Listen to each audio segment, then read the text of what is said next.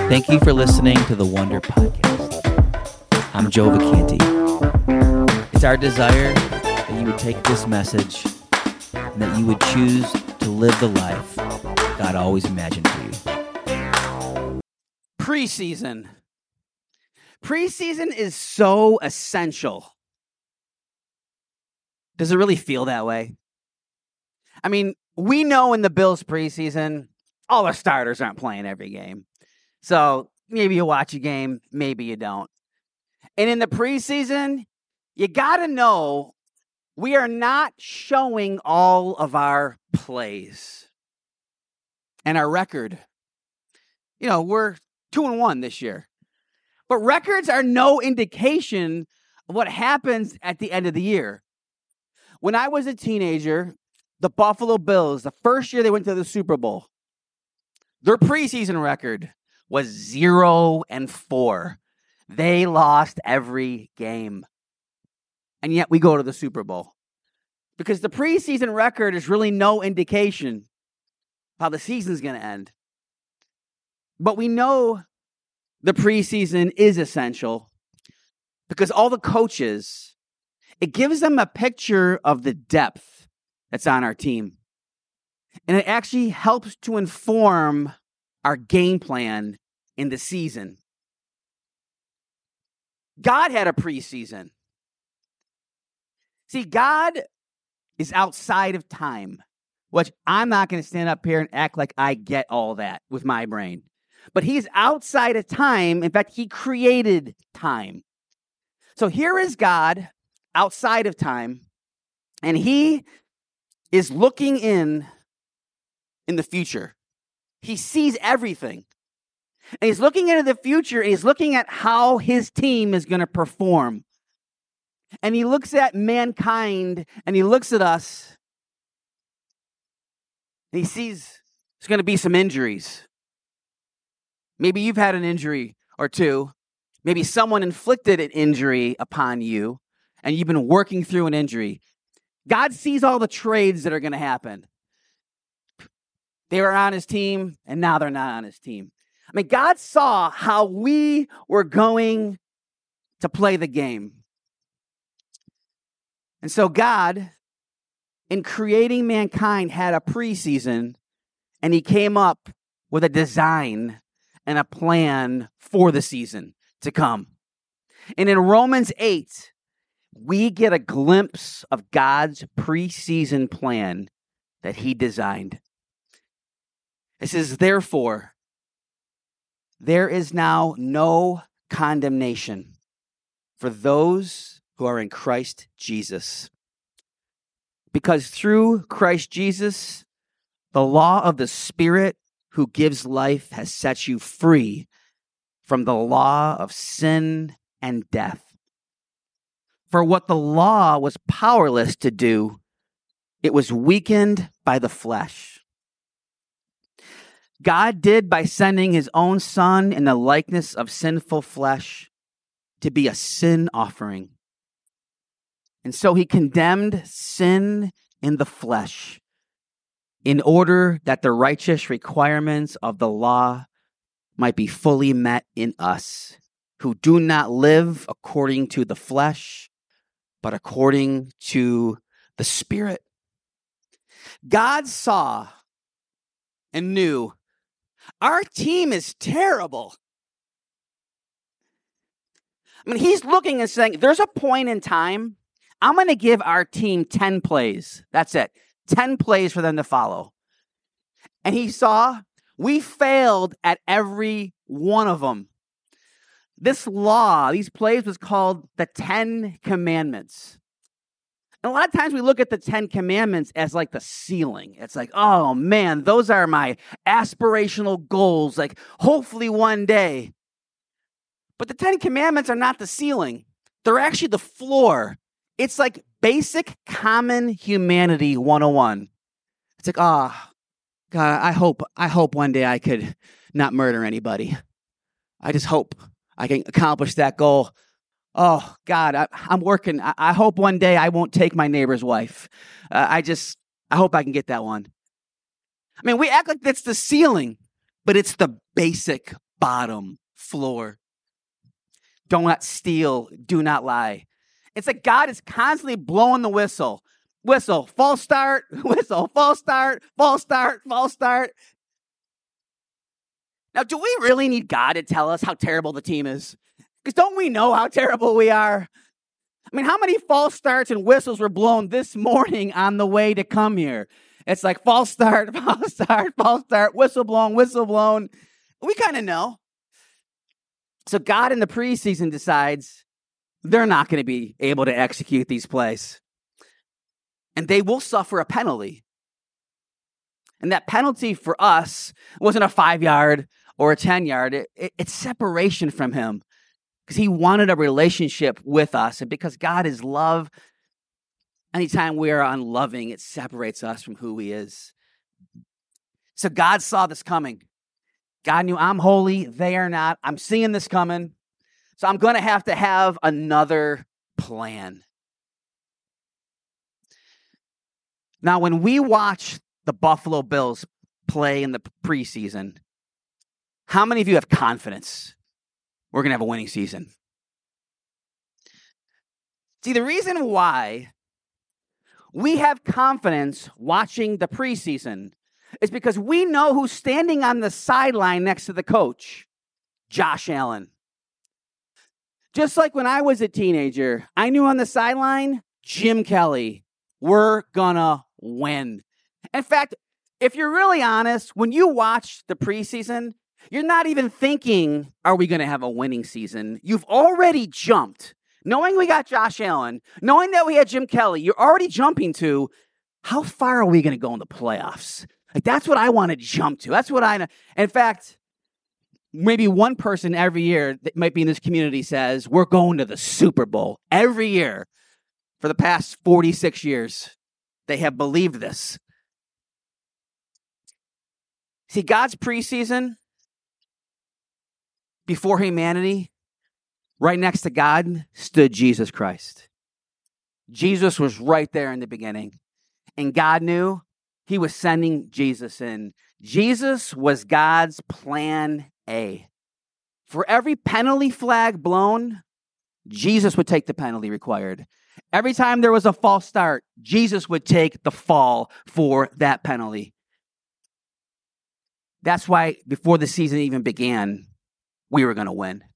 We were going to go to the Super Bowl before it even began. Because he knew that Jesus would enter the game with the way he lived his life, with the way he died on that cross, and the way he rose from the dead, which is basically the Super Bowl. He knew we were going to win.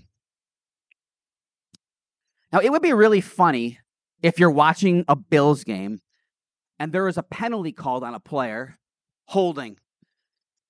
And the player just points to himself. It was me. It was me. Me, me, me. Woo! Holding, right? You never see players dance and excited about the penalty. Because the N F L, the N F L does a really great job at highlighting shame. And it's before our eyes. I mean, when a player holds, you knew. It was me. But we don't stop there at the N F L. We throw a flag. A referee blows a whistle. He announces it in front of everybody. The player already knows I messed up, but we're going to announce it on the big speaker. Holding number seventy-one. But the N F L doesn't stop there at announcing it on the big speaker. It's on the Jumbotron. Camera guys, everyone, get the cameras. Zoom in on the player as he's walking back to the huddle. And you see them walking back going, oh. they, they, they know they're up there. They, I mean, so they've announced it. They've showed him on the Jumbotron. But the N F L doesn't stop there at shaming you. For everyone watching the Jumbotron on T V, we're going to watch them commit this crime in slow motion. See, the greatest preseason strategy ever for humanity was Romans eight one. For there is no condemnation for those who are in Christ Jesus. Because in your life, evil's going to throw a flag at any point. Evil's going to constantly try to blow the whistle on you every time you have a false start. And maybe you just got to start dancing. And it's like, yeah, I did it. He'll acquit it. I'll did it. He'll acquit it. But of course, we don't dance because we know that we're not happy about false starts in our lives. I mean, if you're happy about your false starts, we have a bigger problem here. But if you desire to live a life on the field, if you desire to live a life following Jesus, you are going to have critics. In fact, it's not just evil. It'll be people in the stands. There will be people throwing flags every time you have a false start. There will be people who are not in the game, but they they have time to literally sit on the sidelines. They sit on the stands, and they just love it when you have a false start. In fact, it's like, hey, everyone, look at the Jumbotron. Let's look what they did. Let's bring it back up in slow motion. If you're going to live a life on the field, you're going to have to learn what to do with the critics. You can't let them win. Because what people do is they get out of the game. They let the critics win, and they go on the sideline and just sit there. And sometimes it's even worse. They start becoming a critic and start condemning and start throwing flags. People who wonder, we must not be people who sit on the sidelines, but people who are in the game. Because we were made for this adventure to live it. And God lets us know that there is no condemnation for those who are in Christ Jesus. Now, I know what some of you may be thinking, because I was kind of thinking it, because curious minds ask, okay, if, if God, if the preseason, no condemnation, does this mean like I can do like whatever I want, and God just has to forgive it, puts it on Jesus? Well, in God's preseason, he knew there would be people like us with these kinds of minds, so he wrote in the playbook in advance an answer. And in Romans six, it says a few verses earlier, what shall we say then? Shall we go on sinning so that grace may increase? By no means. We are those who have died to sin. How can we live in it any longer? See, when we give our lives to Jesus Christ, it is an ongoing choice to leave one direction and live in another. And so although we may have false starts, we're falling forward. We're not celebrating and falling backwards. It would not make sense for us to give our lives to him and yet desire and want to live the old way. So Jesus saves us. We win. That's how we start the season. We know how it ends. But here's the greatest challenge for every one of us. We still have to play the game. And this is where our preseason planning begins. Romans eight says this a few verses later. Those who live according to the flesh have their minds set on what the flesh desires. But those who live in accordance with the Spirit have their minds set on what the Spirit desires.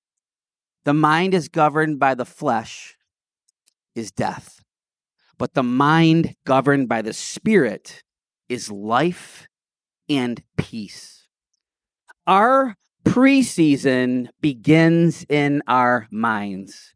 And we must construct a worldview that becomes the game plan for how we're going to choose to live with character and the way that we are to live.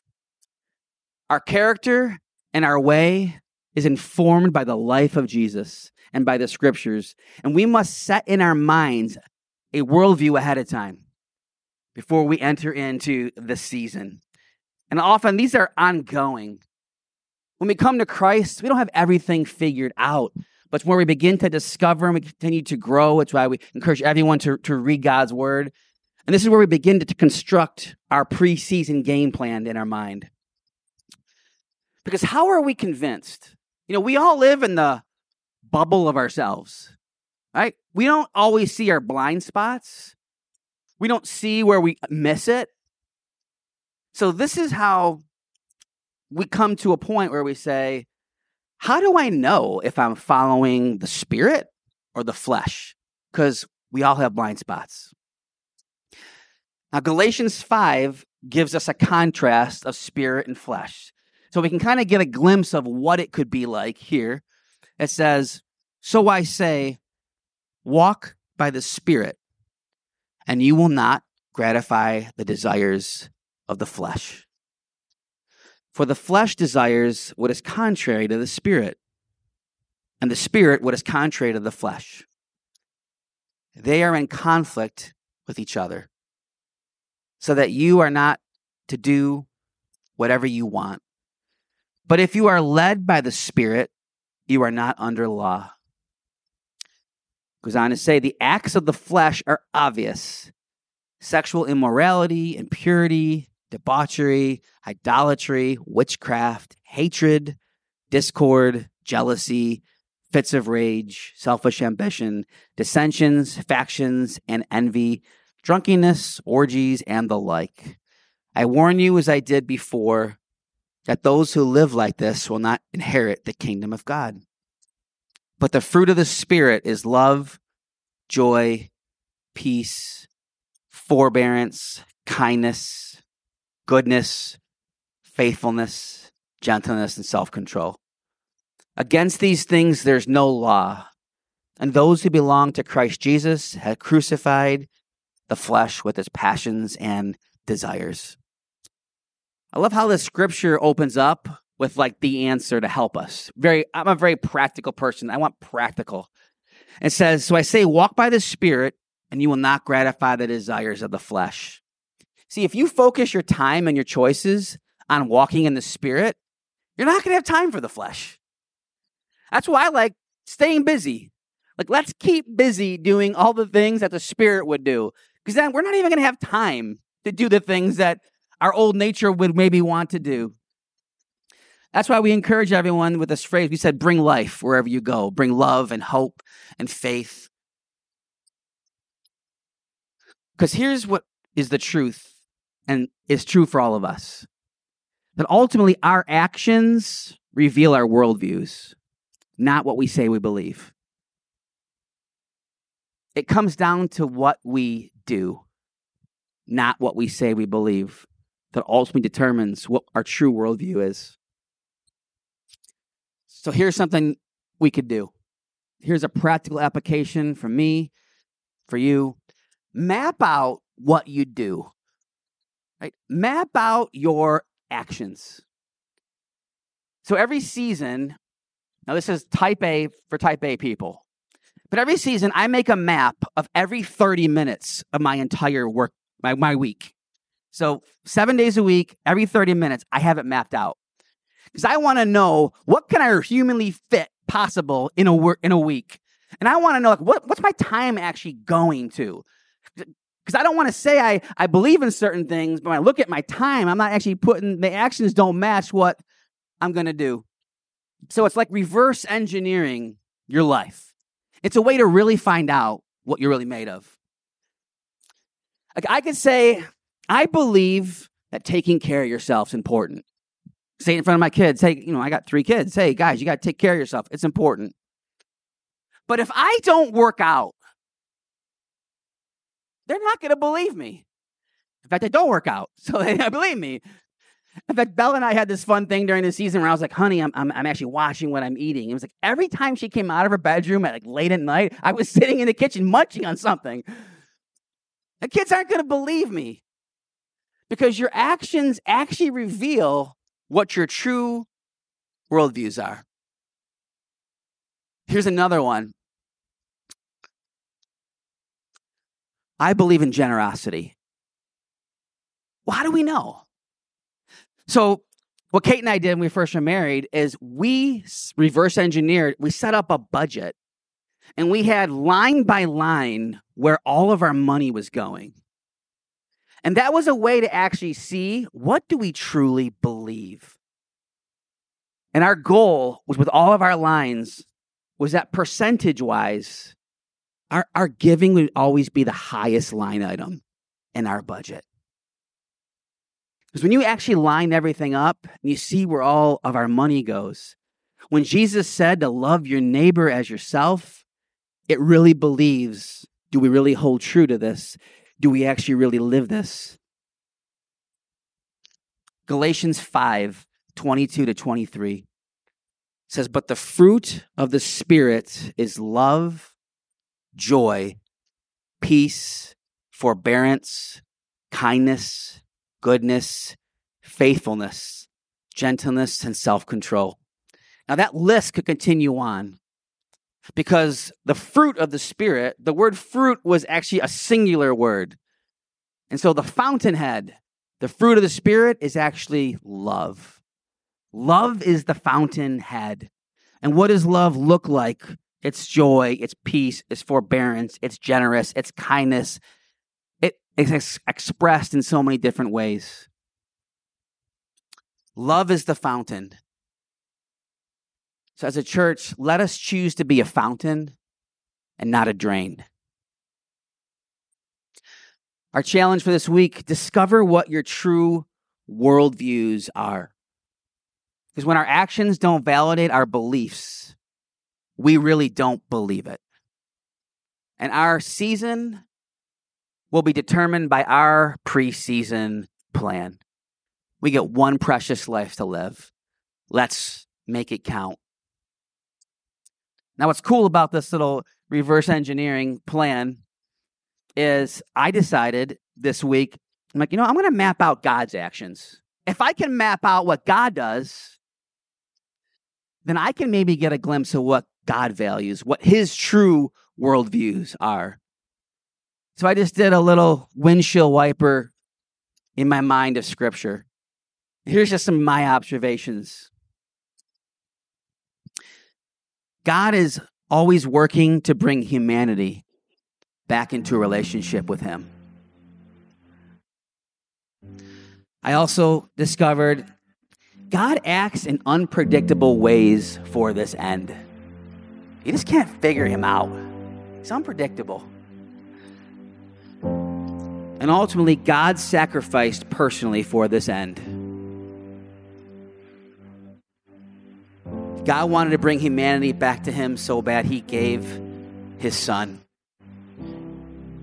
Scripture reminds us in John three sixteen, for God so loved the world that he gave his one and only son that whoever believe in him would not perish but have everlasting life. For there's no condemnation in those who are in Christ Jesus. And today, not only do I want to challenge those who have given your life to Jesus to figure out what your worldview is, but for some of us today, maybe you're at a point where you say, you know, my season isn't going too well. I've had a lot of false starts. You know, if you're a Christian, it's as simple as just going before God and just confessing. Just like you would as a player on a team. Nah, yeah, I held the guy. I'm gonna, I'm gonna work on it though, coach. I, I don't want to hold this person the next time. I don't want to have another false start. But if you're not a person of faith, today, maybe for you, you have to receive what God has given to you. And maybe today would be a day that you would, for the first time, you'd cross that line of faith.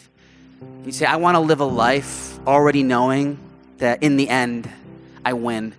That I have confidence in what God has said, that there is no condemnation for those who are in Christ Jesus. And if today you want to give your life to Jesus, I just want to remind you, Jesus gave us his life. And our life truly begins when we choose to give him ours. So in this room, we come in one direction, but we always leave another. And giving your life to Jesus is simply coming to him and receiving his grace that he offers us, receiving the forgiveness for our sins, but then walking out in a totally different direction and choosing to live every moment of your life for him. So if that's you today, I want to have everybody stand up. If that's you today, maybe you would make this decision in your heart, pray this prayer as a, as a beginning step, and say, Jesus, I give you my life. Jesus, today I'm giving you my life.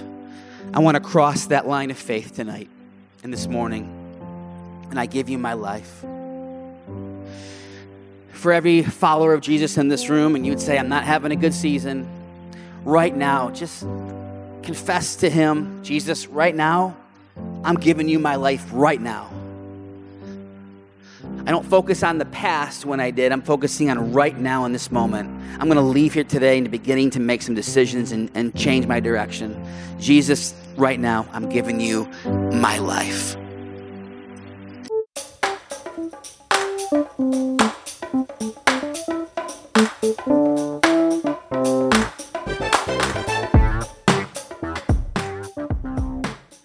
Thanks to all who give to Wonder Church. Your sacrifice makes this podcast possible. Thanks for listening, and live your life in such a way that'll make the world wonder. There must be more.